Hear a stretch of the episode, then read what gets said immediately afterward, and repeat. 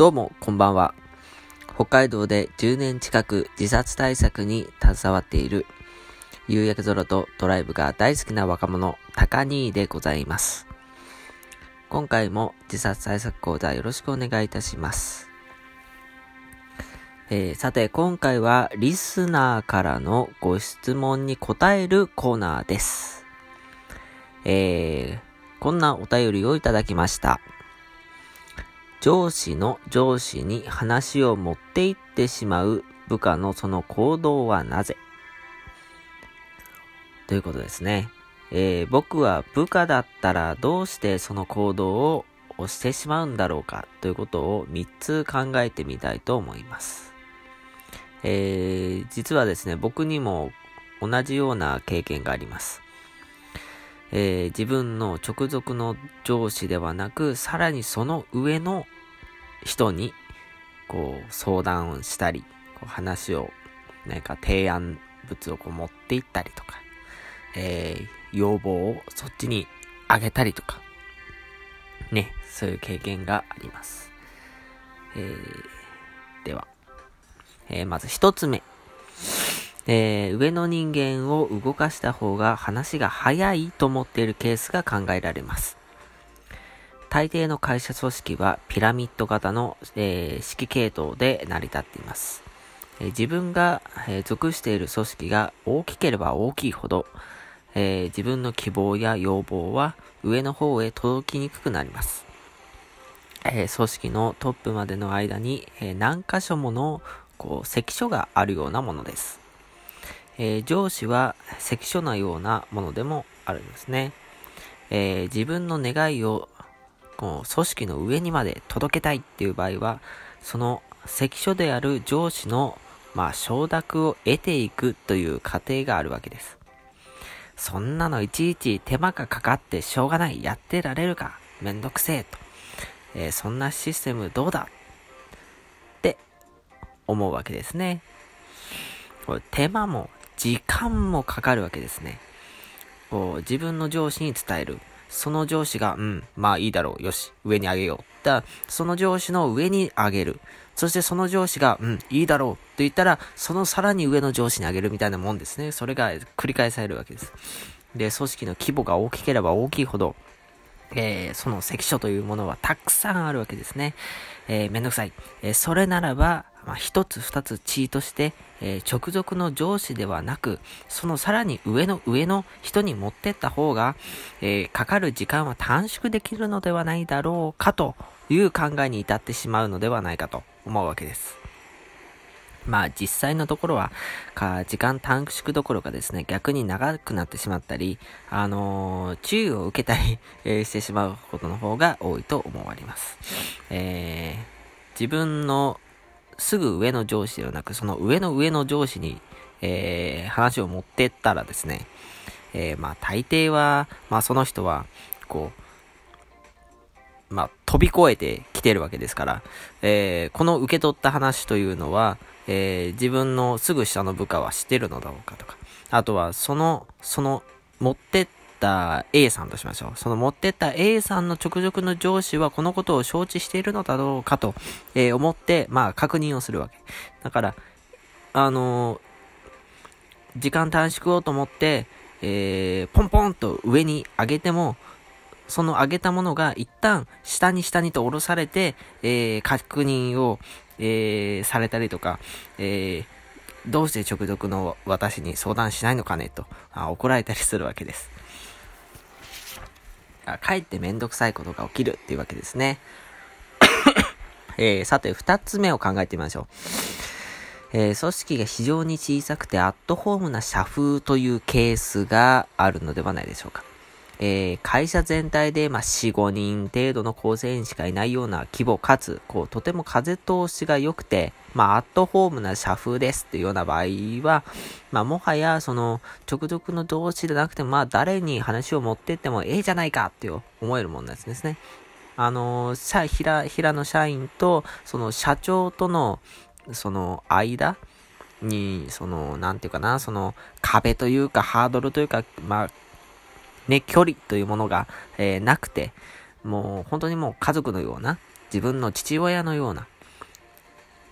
だから、いちいち、えー、自分のすぐ上の人に、えー、許可を得て、で、社長にようやく話が通るというような、えー、社風ではない場合は、あの、別にいいじゃないかっていうふうに、え、思えちゃうのかもしれません。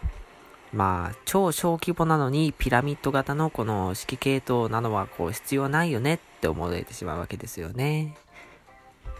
まあ、そんなアットホームな社風であっても、こう話を持っていく順番というものはあるんだよっていうような会社であれば、えー、その理由を添えて、えー、ちゃんと自分の部下に、えー、こういうルールなんだよっていうのを、え説明するといいんじゃないかなと思います。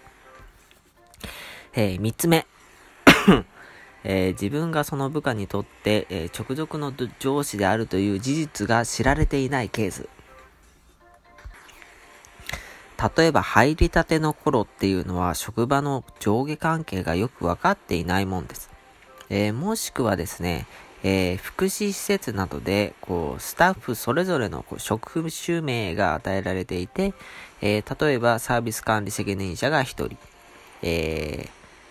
支援員が5人いたとしましょう。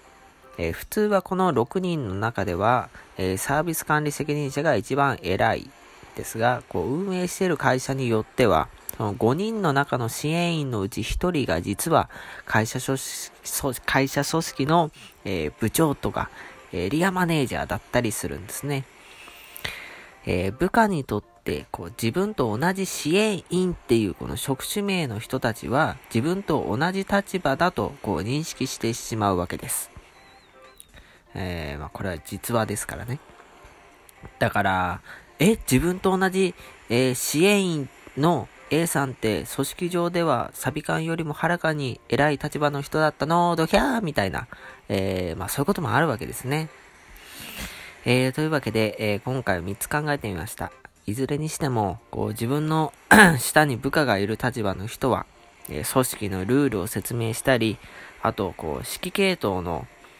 あの、組織図をですね、こう、バーンと職場に、こう、掲示しておくっていうのが必要です。あの、僕が昔、コールセンターで詰めてた時には、そういう、指揮系統の、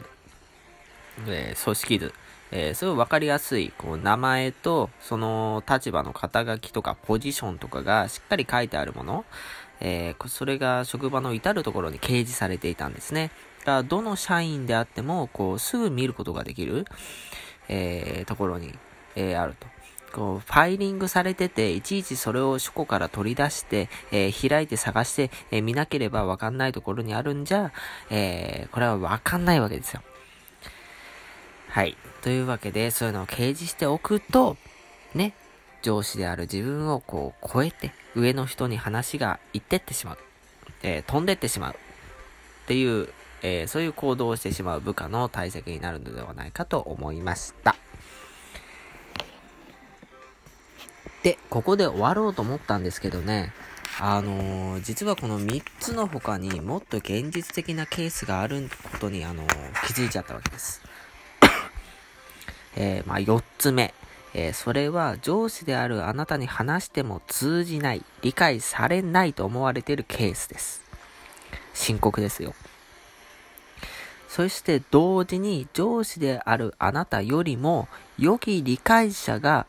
あなたの上の立場に、えの人に存在しているっていうケースですね。から、直属の上司のあなたに話したって通じない。部長の B さんは俺のことをよく理解してくれるし、いつも話を聞いてくれるんだ。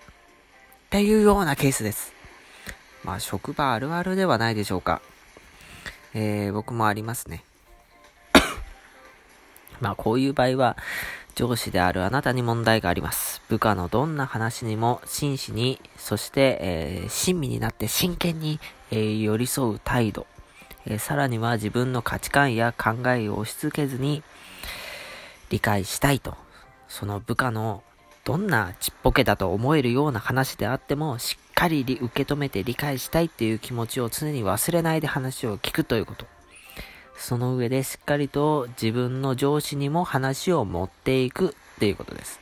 えー、自分のとこで、うーん、なるほど、じゃあ上に相談しとくね。と言って、えー、そのままスルーしちゃわないということですね。まあそうした温かみのある人間にならなければ、これは解決しません。はい。というわけで、今回は、あ上司より上の上司に話を持ってってしまう部下のその行動理由を考えてみるというコーナーでした。